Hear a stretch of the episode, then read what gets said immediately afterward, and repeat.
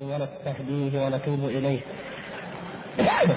ونعوذ بالله من شرور أنفسنا ومن سيئات أعمالنا، من يهد الله فلا مضل له ومن يضلل فلا هادي له، وأشهد أن لا إله إلا الله وحده لا شريك له، وأشهد أن محمدا عبده ورسوله صلى الله عليه وعلى آله وصحبه وسلم تسليما كثيرا. أما بعد أيها الإخوة الكرام، فكما تعلمون ما زلنا في شرح الفقرة الثامنة والأربعين من متن العقيدة الطحاوية، وقد سبق في الدرس الماضي قراءة الحديث المشهور، حديث أبي هريرة رضي الله تعالى عنه في الشفاعة العظمى والتعليق الموجز عليه. والآن نقرأ ما علق به الشارح رحمه الله تعالى على هذا الحديث، ونذكر وجهة نظرنا في هذا التعليق، ثم نكمل مع الشارح رحمه الله أنواع شفاعات النبي صلى الله عليه وسلم. تفضل.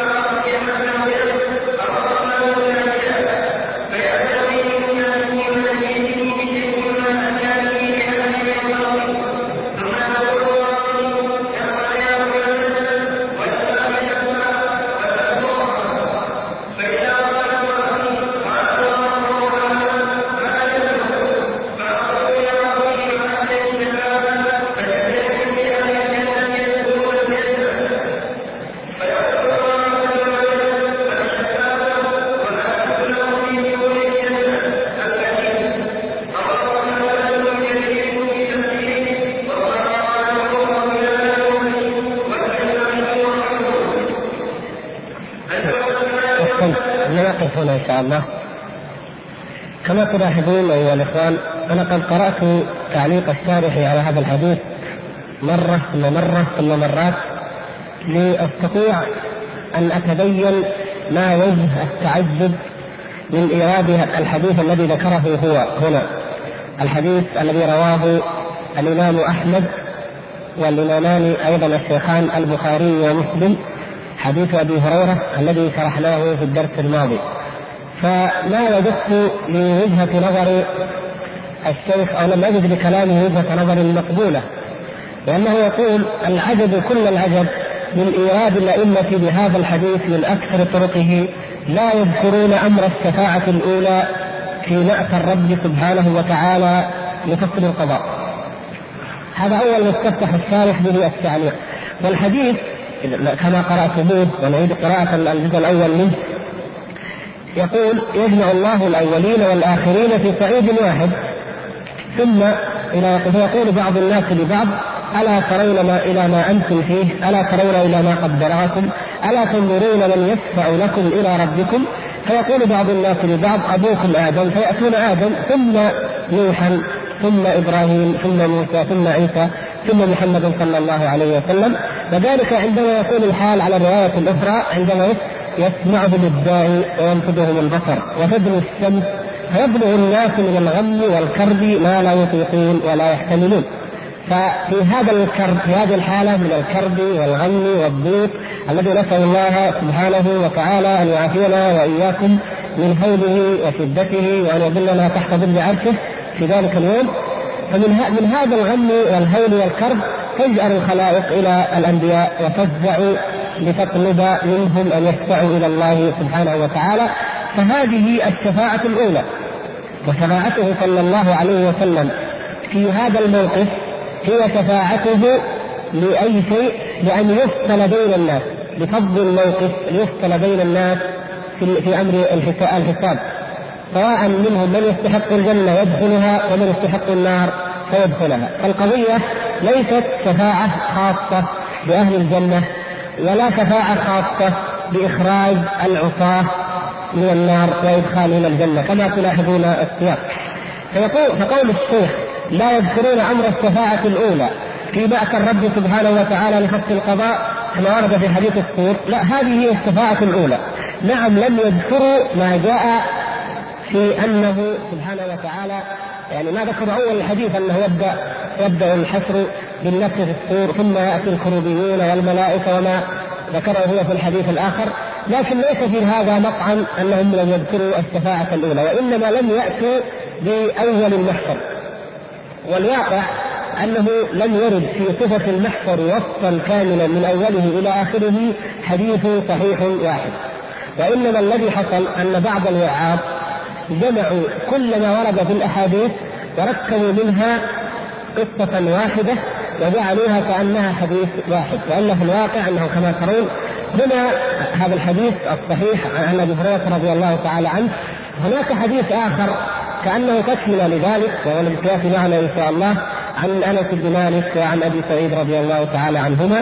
ففي هذا لفض النزاع، والآخر للشفاعة الأخرى وهي إخراج المؤمنين أهل التوحيد من النار وإدخالهم الجنة. هي أحاديث صحيحة رواها الشيخان وروى الإمام أحمد رحمه الله كثيرا منها وروى غيرهم، وكل هذه الأحاديث كل صحابي يحدث بما حفظ، أو أن النبي صلى الله عليه وسلم، وهذا هو الواقع، لم يحدث أصحابه حديثا واحدا في المحشر بكامله بطوله، وإنما كان يحدثهم كما في هذا الحديث الذي أوله أنه أتي بلحم فدفع إليه الذراع وكانت تعجبه فنهف منها نهفة إلى آخره. هذا يذكر فيه أمر شفاعته وأنه سيد ولد آدم يوم القيامة.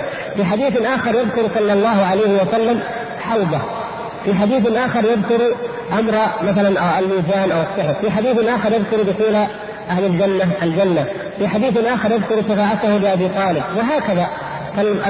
يوم القيامة الأحاديث فيه كالآيات، آيات متفرقة في صور متعددة، وفي كل صورة نجد مشهدا وموقفا وحدثا قد يرى أنه يختلف عن الآخر وما ذلك الذي عظمت هذا اليوم وساعته وكثرة ما فيه من الحوادث والوقائع والأهوال. وكذلك في السنة تأتي مفرقة في أحاديث، الأحاديث الصحيحة التي وردت في هذا ليس فيها حديث كامل من أوله إلى آخره يصف من أول النفخ في الصور إلى آخر شيء من أمور الشفاعة، وهو حديث مثلا الجهنميين أو قصة الجهنميين، وهي أيضا مما رواه الشيخان.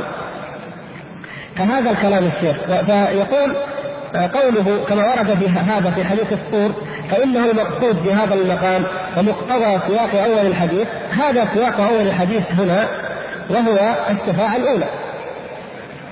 يقول فإن الناس إنما يستشفعون إلى آدم فمن بعده من الأنبياء في أن يفصل بين الناس ويستريح من مقامهم كما دلت عليه سياقاته من سائر طرقه. طيب هذا الحديث الذي قرأنا ماذا فيه؟ لاحظتم يا إخوان؟ أنا أرجو أن تفكروا أيضا أنتم وأن تتأملوا، فقد يكون وجهة نظري هي الخطأ وجهة نظر الشارح هي الصواب، لكن الذي يبدو هو يقول الناس إنما يستشفعون إلى آدم فمن بعدهم من الأنبياء في أن يفصل بين الناس ويستريحوا من مقامهم، وهذا هو الذي في هذا الحديث. يجمع الله الأولين والآخرين في صعيد واحد يسمعهم الداعي وينفذهم البصر وتدنو الشمس ويبلغ الناس والغم والكرب ما لا يطيقون ولا يحتملون، فيقول بعض الناس لبعض ألا ترون إلى ما أنتم فيه، ألا ترون إلى ما قد بلغكم، ألا تنظرون من يشفع لكم إلى ربكم، فيقول بعض الناس لبعض أبوكم آدم، فيأتون آدم ثم يأتون إلى بقية أولي العزم إلى أولي العزم من الرسل. الموضوع إذن هو كما يقول هنا، ليس كما دل السياقات بل كما دل هذا اللفظ الذي أورده هو. ولهذا أنا قلت ربما أن الشارح رحمه الله في أول أمره ذكر إحدى الروايات المختصرة وعقب عليها بهذا الكلام، ثم بدا له أن يأتي بالحديث كاملا أو بأكمل حديث، وهذا حديث أبي هريرة من أكمل الحديث وأطولها في ذلك مع حديث أنس الآتي، أو أن هذا التعليق نقله الشارح رحمه الله عن إمام آخر وكأنه من كلام ابن القيم، ولم أتمكن والتحقق من ذلك، لكن كأنه هكذا، ولم ينقله ابن القيم تعقيبا على هذا الحديث، وإنما تعقيبا على أمر اقتصار بعض العلماء على إثبات الشفاعة الأخيرة وعدم نسيانهم بأول الحديث، والله أعلم. ثم يقول فإذا وصلوا إلى الجزاء إنما يذكرون الشفاعة في عصاة الأمة وإخراجهم من النار، وهذا ليس في هذا الحديث في الواقع كما ترون، بل هو في الشفاعة الأولى العظمى. ثم يقول وكان مقصود السلف في الاقتصار على هذا المقدار من الحديث هو الرد على الخوارج ومن تابعهم من المعتزلة. الواقع أن التعميم بالسلف هذا لا ينبغي، لأن السلف لم يقتصروا على هذا اللفظ كما في الروايات الصحيحين التي بين أيدينا وغيرها، فإنما قد يكون بعض العلماء الذين أرادوا الرد على الخوارج اقتصروا على ذلك، لكن التعميم لا ينبغي، فضلا على أن يتعجب من ذلك الفعل، لأنه كان المقصود بالأئمة وبالسلف هنا علماء الحديث، فليس من عادة كل علماء الحديث أن يختصروا الحديث للرد على أهل البدع كما تعلمون. نعم البخاري رحمه الله يذكر الحديث مجزعا وقد يختصره بحسب الأبواب كما تعلمون من طريقته، لكن الإمام مسلم الإمام أحمد مثلا في المسند غيرهم أبو داود الطيالسي ثم أيضا أصحاب السنن لا ينظرون إلى لا يختصرون بقصد الرد، وإنما يأتون في الغالب باسم الحديث كاملا، فهذا يعني إن كان قصده أئمة الحديث فهذا لا يدخل هنا، وإن كان قصده الأئمة الذين كسبوا في الرد على أهل البدع فاقتصارهم عليه أيضا لا يطعن في أهل الحديث أو في عملهم أو ينتقدون من أجله ويتعجب من عملهم من أجله، فكان ينبغي للشارح هنا أن يفصل ذلك، فيقول إنه ورد في الصحيحين وغيرهما كاملا ولكن بعض الأئمة الرادين يقتصرون عليه، لكن هو يأتي هنا بروايات الصحيحين ثم يأتي بعد ذلك بالحديث الذي يظنه هو كاملا ويكون في الواقع حديث يكون حديثا ضعيفا وفيه اضطراب في متنه بل فيه أيضا سجود كما سوف نبين إن شاء الله. أما الرد على الخوارج ومن تابعهم من المعتزلة الذين أنكروا خروج أحد من النار بعد دخولها.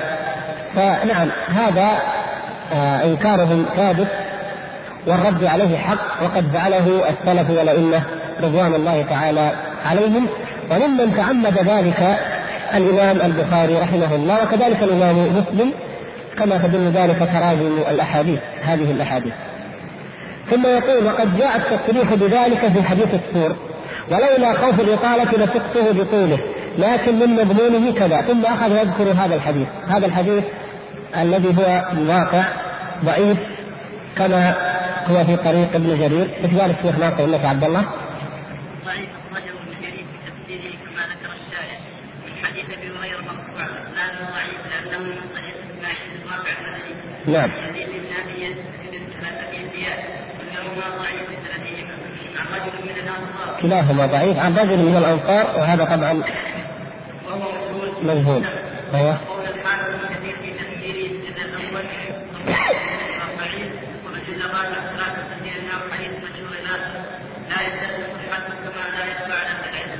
نعم. فالمقصود أن هذا الحديث وأمثاله من الأحاديث ليست ثابتة فيما روي في نفس النحو كاملا، ولكنها مركبة، وقد تكون مركبة من أحاديث صحيحة وأحاديث ضعيفة، فبعض الألفاظ صحيحة وبعضها ضعيف. فقول الشيخ هنا الشارح: ولولا خوف الإطالة لفقته بطوله، ثم ذكر لكن من مضمونه أنهم يأتون آدم ثم نوحا ثم إبراهيم ثم موسى ثم عيسى ثم يأتي رسول الله محمد صلى الله عليه وسلم، فيذهب يعني الرسول صلى الله عليه وسلم يعني رسول الله محمد صلى الله عليه وسلم يذهب فيسجد تحت العرش في مكان يقال له الفحص، فيقول الله تعالى: ما شأنك؟ وهو أعلم. قال رسول الله صلى الله عليه وسلم: فيقول: يا ربي وعدتني الشفاعة فتشفعني في خلقك فاقض بينهم. هذا لا خبئ المضمون.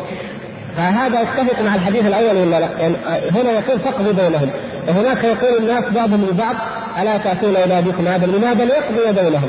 إذن أين التعارض إلى حد هنا؟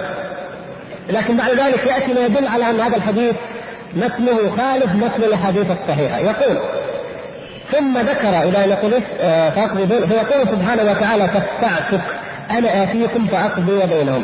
قال: فأرجع فأقف مع الناس. ثم ذكر اشتقاق السماوات وتنزل الملائكة في الغمام، ثم يجيء الرب سبحانه وتعالى لفصل القضاء. شفت كيف؟ والكروبيون والملائكة المقربون يسبحون بأنواع التسبيح.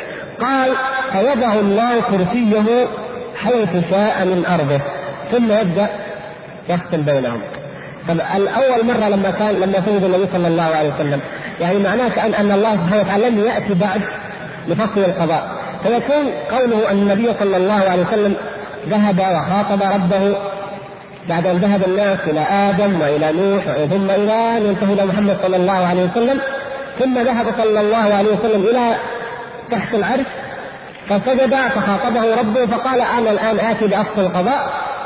وبعدين قال: ثم تنشق السماوات ويأتي الملائكة ويأتي الرب ثم يضع كرسيه. طيب إذا أول مرة كيف كان؟ لأنه كما تعلمون إذا كان السجود تحت العرش قبل أن يأتي الله سبحانه وتعالى لفصل القضاء، إذن أي أحد الآن يسجد أو أي مكان يسجد فيه النبي صلى الله عليه وسلم أو غيره فهو ساجد تحت العرش بطبيعة الحال، لأن العرش فوق المخلوقات وهو أعظمها وأكبرها، يعني في أي مكان هو تحت العرش. هل اختصاص إذن الروايات الصحيحة الثابتة وأنه إنما يكون ذلك بعد أن يأتي الله سبحانه وتعالى للحساب، ولكن لا يفصل بينهم، بل كما قال الأنبياء: إن ربنا غضب في هذا اليوم غضبا لم يغضب مثله قبله ولم يغضب مثله بعده. هذا هو الذي يتفق مع الأحاديث الصحيحة. ثم بعد ذلك يقول، يعني حتى تعرف الاضطراب والشذوذ، إلى أن يقول: فإذا أفضى أهل الجنة إلى الجنة قالوا: من يشفع لنا إلى ربنا فندخل الجنة. هذه شفاعة أخرى. فيقولون: من حق بذلكم من أبيكم؟ إنه خلقه، يعني آدم عليه السلام، إنه خلقه بيده ونفخ فيه من روحه وكلمه قدرا. فيأتون آدم فيطلبون ذلك إليه، وذكر نوحا ثم إبراهيم ثم موسى ثم عيسى ثم محمد صلى الله عليه وسلم. وهذا اضطراب آخر.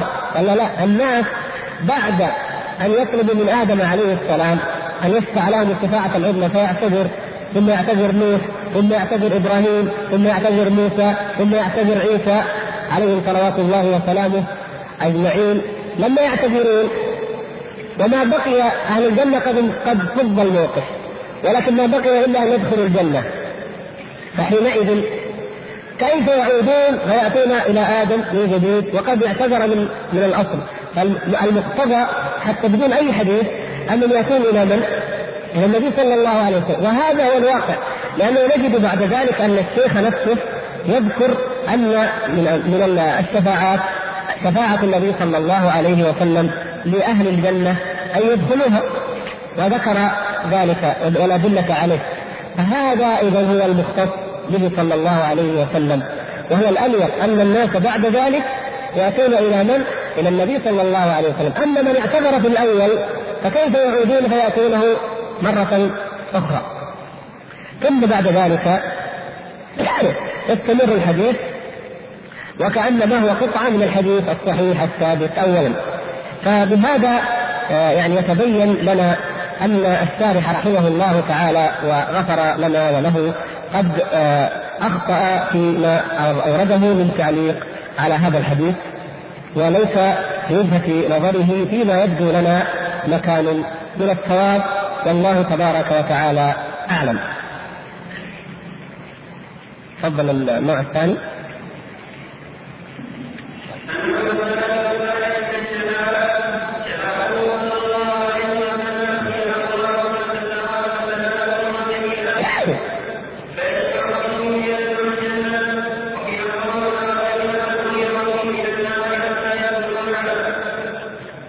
أن لا يدخلوها.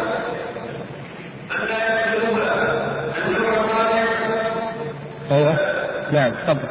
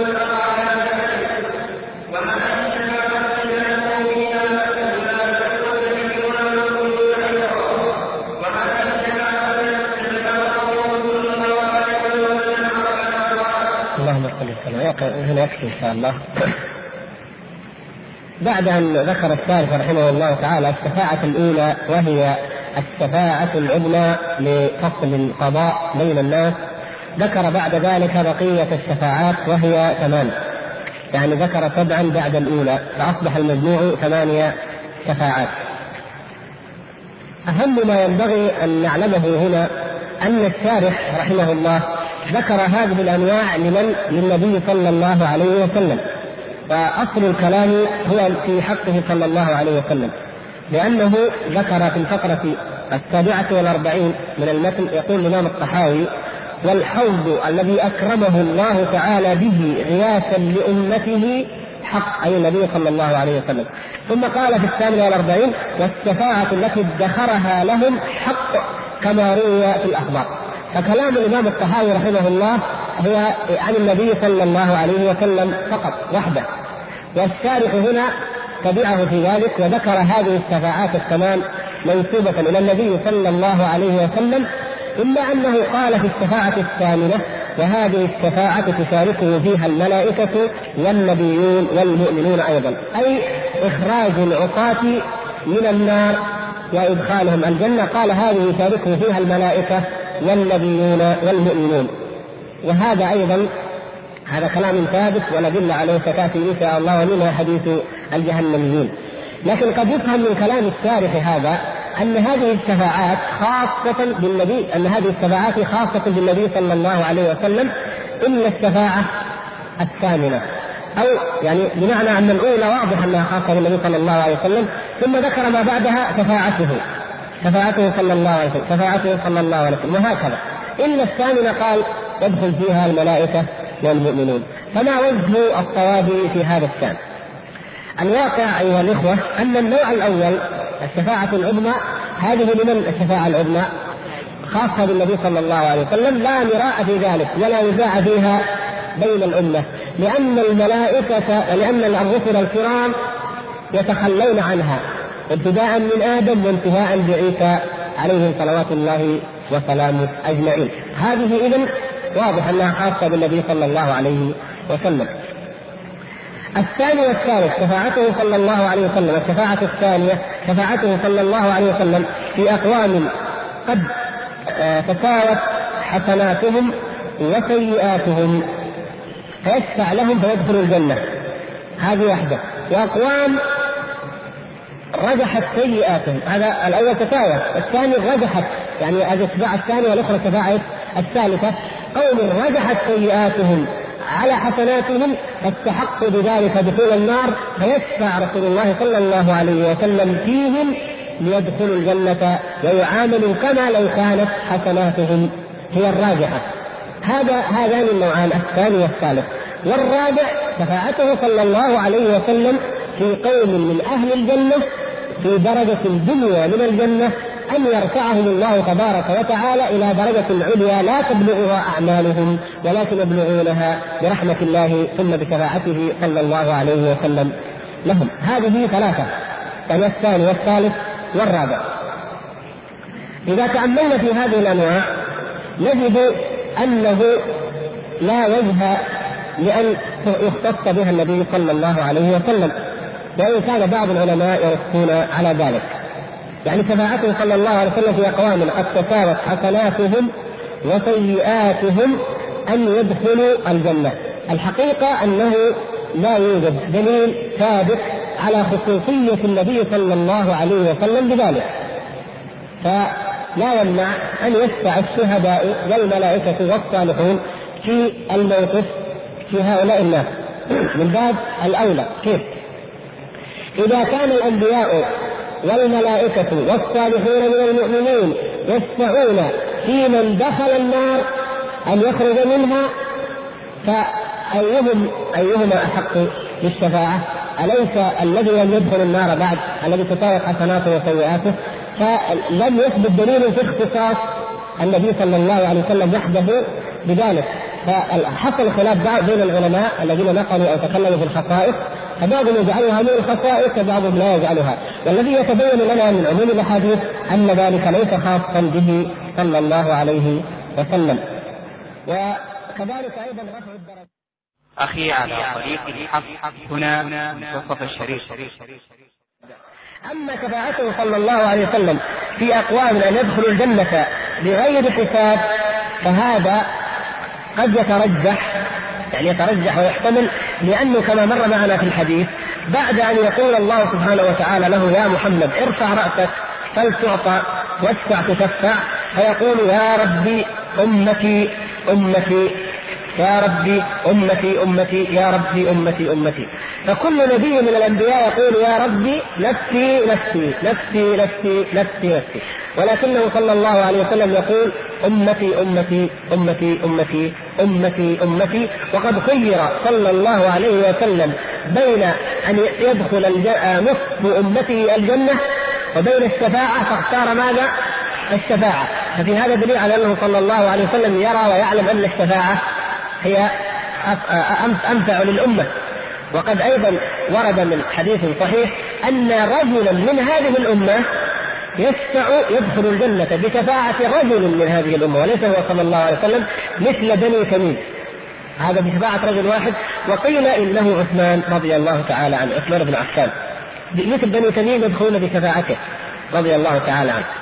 فالمقصود في هذه الحالة بعد ما يقول أمتي أمتي، يقول الله تبارك وتعالى له أدخل من أمتك من لا حساب عليه من الباب الأيمن من أبواب الجنة، وهم شركاء مع شركاء الناس في أبواب الجنة الأخرى. فإذا نتبين من هذا أن هذه الشفاعة نعم، لأنها بعد أو كأنها جزء من الشفاعة العظمى، وبعدها فهذه تختص به صلى الله عليه وسلم على ما يترجح. وذكر الشيخ لها استشهادا لها حديث عكاشة بن محصن رضي الله تعالى عنه. وأما النوع السادس شفاعته صلى الله عليه وسلم في تخفيف العذاب عمن يستحقه، كشفاعته في عمه أبي طالب أن يخفف عنه عذابه، فهي خاصة من جهتين. هذه الشفاعة خاصة من جهتين، من جهة أنه صلى الله عليه وسلم هو الذي يشفع، ولا يشفع أحد من الناس في قريبه المشرك، لا يشفع أحد كائنا من كان في قريبه المشرك.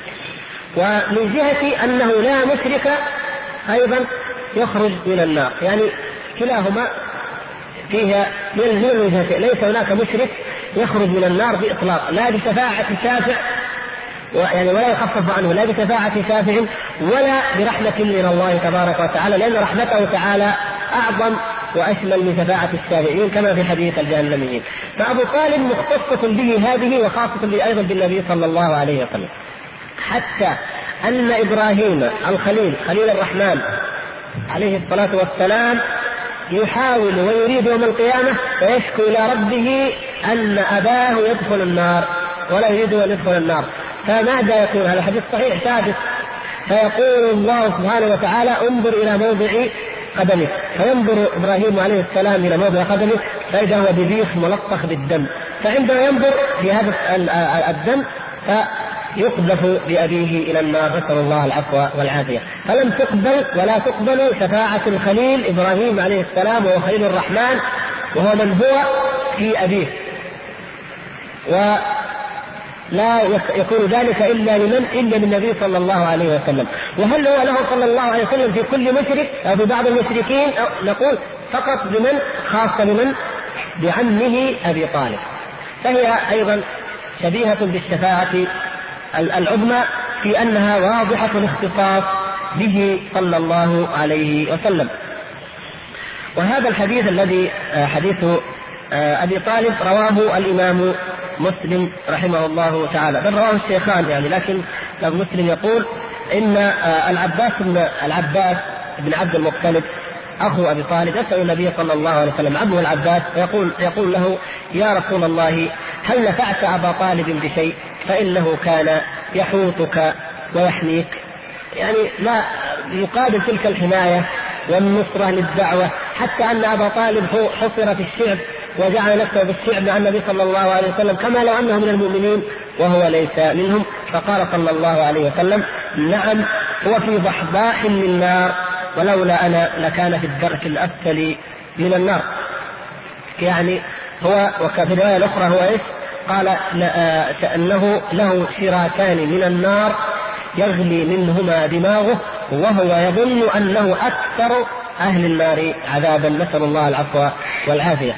فهو مخفف عنه بالنسبة إلى جميع المشركين، ومع ذلك يظن من شدة حر النار عافانا الله وإياكم من حرها أنه أقل أهلها وأخف أهلها عذابا. فهذه خاصة مستثناه إكراما للنبي صلى الله عليه وسلم وخصوصية لأبي طالب لما قام به من حماية الدعوة، مستثناه من قوله تعالى: فإذا نفخ في الصور فلا أنساب بينهم يومئذ ولا يتساءلون. وبما ورد من النهي عن الاستغفار للمشركين، ما كان للنبي والذين آمنوا أن يستغفروا للمشركين ولو كانوا أولي قربى، فالاستغفار للمشركين لا يجوز وغير وارد، وإنما الذي ورد فقط هو هذه الشفاعة. وما كان استغفار إبراهيم لأبيه إلا عن موعدة وعدها إياه فأستغفرن لك، فلما تبين له أنه عدو لله تبرأ منه، وهذا هو الذي يحصل. لكن في يوم القيامة يأخذ الحزن والأسى قلب الخليل عليه السلام، ويحاول أن يخاطب ربه عز وجل في تكون الخصوصية له صلى الله عليه وسلم. فالاستغفار للمشركين لا يجوز وغير وارد، وإنما الذي ورد فقط هو هذه الشفاعة. وما كان استغفار إبراهيم لأبيه إلا عن موعدة وعدها إياه فأستغفرن لك، فلما تبين له أنه عدو لله تبرأ منه، وهذا هو الذي يحصل. لكن في يوم القيامة يأخذ الحزن والأسى قلب الخليل عليه السلام، ويحاول أن يخاطب ربه عز وجل في أبيه، والنبي صلى الله عليه وسلم أيضا يخاطب ربه في عمه أبي طالب، فتكون الخصوصية له صلى الله عليه وسلم ولعمه الذي حمى الدعوة ونصرها وأيدها، إلا أن الله سبحانه وتعالى لم يوفقه لأن يشهد شهادة الحق عند الموت، وفي ذلك حكمة عظيمة، وفي ذلك آية بالغة لمن أراد أن يتذكر ولمن تفكر في هذه العبرة. فهذه خصوصيتها إذا واضحة. وأما الشفاعة في من تساوت حسناتهم وسيئاتهم، هذا النوع الثاني، فهؤلاء هم كما فسرهم حبر الأمة عبد الله بن عباس رضي الله تعالى عنه، قال: هؤلاء هم أهل الأعراف. عبد الله بن عباس رضي الله تعالى عنه فسر أهل الأعراف بأنهم قوم تساوت حسناتهم وسيئاتهم، فقال رضي الله تعالى عنه: أما أهل الجنة، قال: أما السابقون بالخيرات فيدخلون الجنة برحمة الله تبارك وتعالى.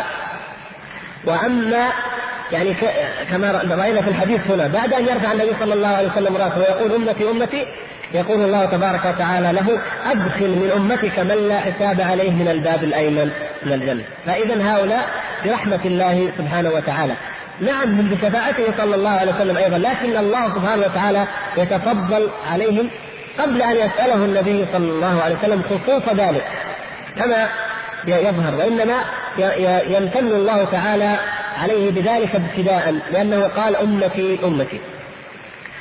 وأما أهل الأعراف، قال: وأما المقتصد أو أهل الأعراف، المقتصدون أو أهل الأعراف، قال: من تساوت حسناتهم وسيئاتهم فيدخلون الجنة بشفاعة محمد صلى الله عليه وسلم. ومن هذا القول وأمثاله أخذ العلماء أو ظنوا الخصوصية له صلى الله عليه وسلم في ذلك. فهؤلاء أهل الأعراف يبقون على جبال أو على مكان بين الجنة والنار فيها أشجار وماء حتى يقضي الله سبحانه وتعالى بما يشاء فيهم، فيشفع فيهم النبي صلى الله عليه وسلم فيدخلون الجنة.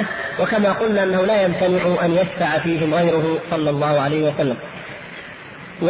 ثم قال: في أقوام آخرين قد أمر بهم إلى النار أن لا يدخلوها.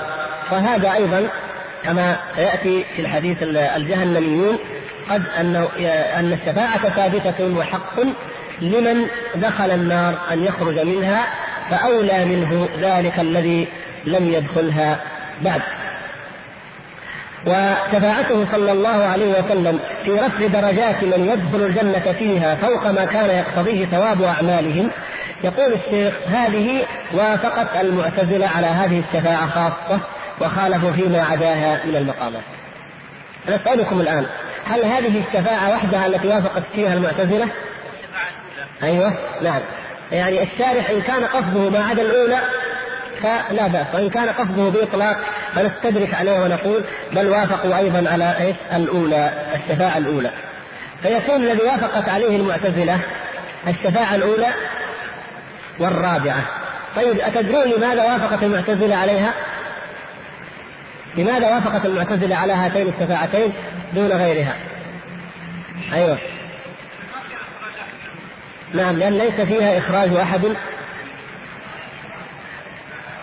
أيوة ليس، لأنها لا تخالف ما قرروه وما أصلوه، الأصل الفاسد الذي جعلوه في أهل الكبائر والمعاصي، وأنه يجب والعياذ بالله كما يقول على الله أن يعاقبهم، تعالى الله عن ذلك، فهذا كرمه ولا أحد يحجر على كرمه وعلى فضله جل شأنه. فهاتان هما الشفاعتان اللتان إذا وافقت المعتزلة فيها أهل السنة والجماعة. النوع الخامس هي الشفاعة التي في أقوام أن يدخلوا الجنة بغير حساب. يقول الشيخ: ويحسن أن يستشهد لهذا النوع بحديث عكاشة بن محصن حين دعا له رسول الله صلى الله عليه وسلم أن يجعله من 70,000 الذين يدخلون الجنة بغير حساب. ما هي صفة هؤلاء 70,000؟ لا يكفرون ولا يسترقون ولا يتطيرون وعلى ربهم يتوكلون. هل هم فقط 70,000؟ أي نعم، صح أن مع كل واحد منهم 70,000، وهذا من فضل الله ومن كرمه ورحمته سبحانه وتعالى. فهذه أيضا هذا هو النوع الخامس. والنوع السادس هو ما أشرنا إليه في الشفاعة الخاصة لأبي طالب. ثم يقول: قال القرطبي في التذكرة بعد ذكر هذا النوع: فإن قيل فقد قال تعالى: فما تنفعهم شفاعة الشافعين، أي ما تنفع من؟ المشركين الكفار، كما في أول الآيات: ما يتساءلون في جنات يتساءلون عن المجرمين ما سلككم في سقر، قالوا لم نك من المصلين ولم، شوفوا كيف هذا الشيئين، وكنا نخوض مع الخائضين وكنا نكذب بيوم الدين حتى أتانا اليقين، ما حكمهم؟ قال: فما تنفعهم شفاعة الشافعين. يقول القرطبي رحمه الله: فإن قيل فقد قال الله تعالى: فما تنفعهم شفاعة الشافعين، قيل له: لا تنفعه في الخروج من النار كما تنفع عصاة الموحدين. ألا ما تنفعهم شفاعة الشافعين، الكفار لا تنفعهم الشفاعة في أن يخرجوا من النار. وكذلك أبو طالب، نقول: نعم، أبو طالب أيضا لا يخرج من النار، وإنما الشفاعة هذه الخاصة هي في تخفيف العذاب فقط. فالآية إذن على عمومها ولا لا؟ الآية على عمومها. يقول: لا تنفع في الخروج من النار كما تنفع عصاة الموحدين الذين يخرجون منها ويدخلون الجنة. النوع السابع شفاعته صلى الله عليه وسلم أن يؤذن لجميع المؤمنين في دخول الجنة كما تقدم، هذه التي ذكرناها آنفا. يقول: وفي صحيح مسلم عن أنس رضي الله عنه أن رسول الله صلى الله عليه وسلم قال: أنا أول شفيع في الجنة.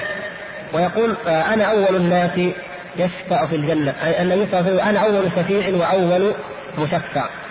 هذا الحديث فيه رد على ما يذكره بعض الناس من أن أول الشافعين، يقول بعض الناس أن أول الشافعين هو من؟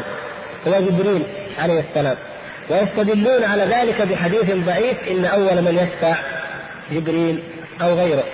الحديث الصحيح هذا: أنا أول شافع هو وأول مشفع، أو أنا أول شفيع في الجنة، يرد ذلك القول. فأول شفيع وأول مشفع هو النبي صلى الله عليه وسلم، لا يتقدمه على ذلك لا جبريل ولا أحد من الخلق بإطلاق، وإنما هو أول من يشفع وهو أول من يشفع. فيقول: أنا أول شفيع في الجنة. وهذا يعني قد الشارع استدل به على أنه من الشفاعات الخاصة بالنبي صلى الله عليه وسلم.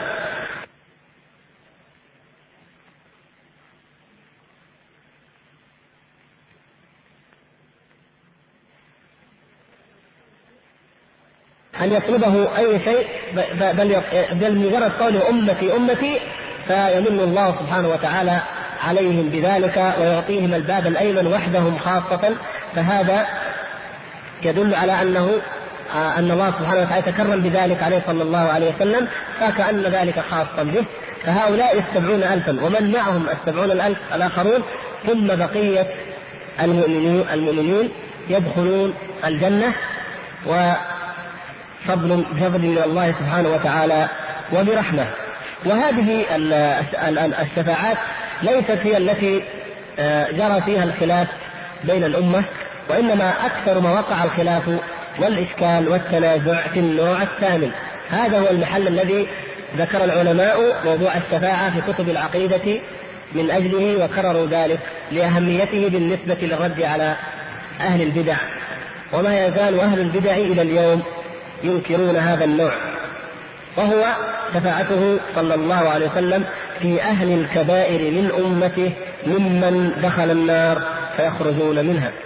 الشيعة بجميع أصنافها، الإمامية الجعفرية وكذلك الزيدية، هم على منهج المعتزلة، واتفقوا في ذلك مع الخوارج على ما بينهم من خلاف، فكذلك الخوارج لا يرون الشفاعة. الكل متقدموهم ومعاصروهم إلى اليوم ينكرون الشفاعة لأهل الكبائر، وأن الله سبحانه وتعالى يأذن لأحد أن يشفع في أهل الكبائر فيخرجون من النار. يقول الشيخ: وقد تواترت بهذا النوع الأحاديث، وقد خفي علم ذلك على الخوارج والمعتزلة فخالفوا في ذلك. لماذا خالفوا؟ يعلم بذلك بأمرين: الأول جهلا منهم بصحة الأحاديث، وهذا ينطبق على بعض من خالف بذلك، حتى بعض السلف من التابعين وغيرهم، قبل أن يتبين لهم وجه الصواب ووجه الحق، وقد أشرنا إلى ذلك في الحلقة الماضية. هؤلاء شبه وقعت عندهم، لم يصح عندهم الحديث، لم يتبين لهم وجهه، فلما يتبين الحديث وصحته فماذا يكون الموقف الآخر؟ يقول: وعنادا ممن علم ذلك واستمر على بدعته. والوجه الآخر هو العناد والمكابرة. والمعتزلة بعد أن دار النزاع والنقاش بينه وبين أهل السنة منذ القرن الأول الثاني، بل ورد في الأول لكن في الثاني تكلم السلف بأمر الشفاعة، ثم صنف السلف فيما بعد مصنفات في إثبات ذلك والرد عليهم، فما بقي للمعتزلة ومن حدا حذوهم إلا العناد، نسأل الله العفو والعافية. فقالوا هذا يخالف مقتضى العقل، هذا يخالف مقتضى العقل، لأن العقل يقتضي ويوجب معاقبة من فعل المعصية كما يوجب أيضا إثابة من فعل الطاعة. وأنتم تعلمون أيها الإخوة من عموم الآيات والأحاديث أن إدخال المؤمنين إلى الجنة فضل من الله سبحانه وتعالى، فمعاملة الله سبحانه وتعالى للمؤمنين هي معاملة الفضل، ومعاملة الله تعالى للمجرمين وللعصاة هي معاملة العدل. وكرم الله سبحانه وتعالى ورحمته سبقت غضبه كما ذكر ذلك في الحديث الصحيح، فلهذا لا أحد يحزن على رحمته سبحانه وتعالى في أن يخرج العصاة من الموحدين وأن يقبل فيهم شفاعة الشافعين. وأما أهل النار الذين هم أهلها، أي الكفار المشركون، فهؤلاء دلت الآيات من كتاب الله عز وجل على أنهم لا يخرجون منها أبدا. ويناسب هنا أن نتعرض للحديث الذي ذكره الشيخ، وهو قول الشفاعة لأهل الكبائر من أمتي. وقد سبق أن قلنا في أن هذا الحديث ضعيف، أو كل طرقه تقريبا ضعيفة، ولكن بعض العلماء قال هو بمجموع طرقه يصح ويتقوى، وبعضهم يقول هو ضعيف. من قال ضعيف فهو إما أنه لم يجمع طرقه، أو قال أو رأى أن طرقه وإن اجتمعت فهي كلها ضعيفة. لكن معناه صحيح ولا لا؟ المعنى صحيح وحق، وأنه صلى الله عليه وسلم يشفع لأهل الكبائر من أمته، كما سيذكر الشيخ رحمه الله الحديث الصحيح الذي رواه الإمام البخاري، والذي سوف نتعرض له بإذن الله في الدرس القادم، بعد أن نكمل الفقرة الأخيرة وهي مشاركة الملائكة والنبيين والمؤمنين في هذه الشفاعة. وتكرارها. نسأل الله سبحانه وتعالى أن يرزقنا وإياكم العلم النافع والعمل الصالح، ويشفع فينا نبيه وحبيبه محمد صلى الله عليه وسلم، إنه سميع مجيب. والحمد لله الله وسلم على نبينا محمد.